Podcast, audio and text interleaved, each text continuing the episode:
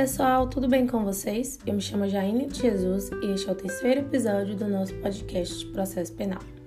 onde falarei um pouco sobre o procedimento sumário, que está previsto no artigo 531 do Código de Processo Penal.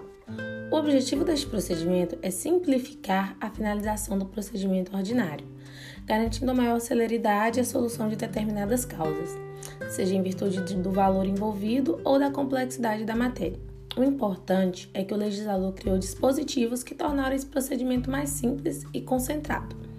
quando comparado com o rito ordinário,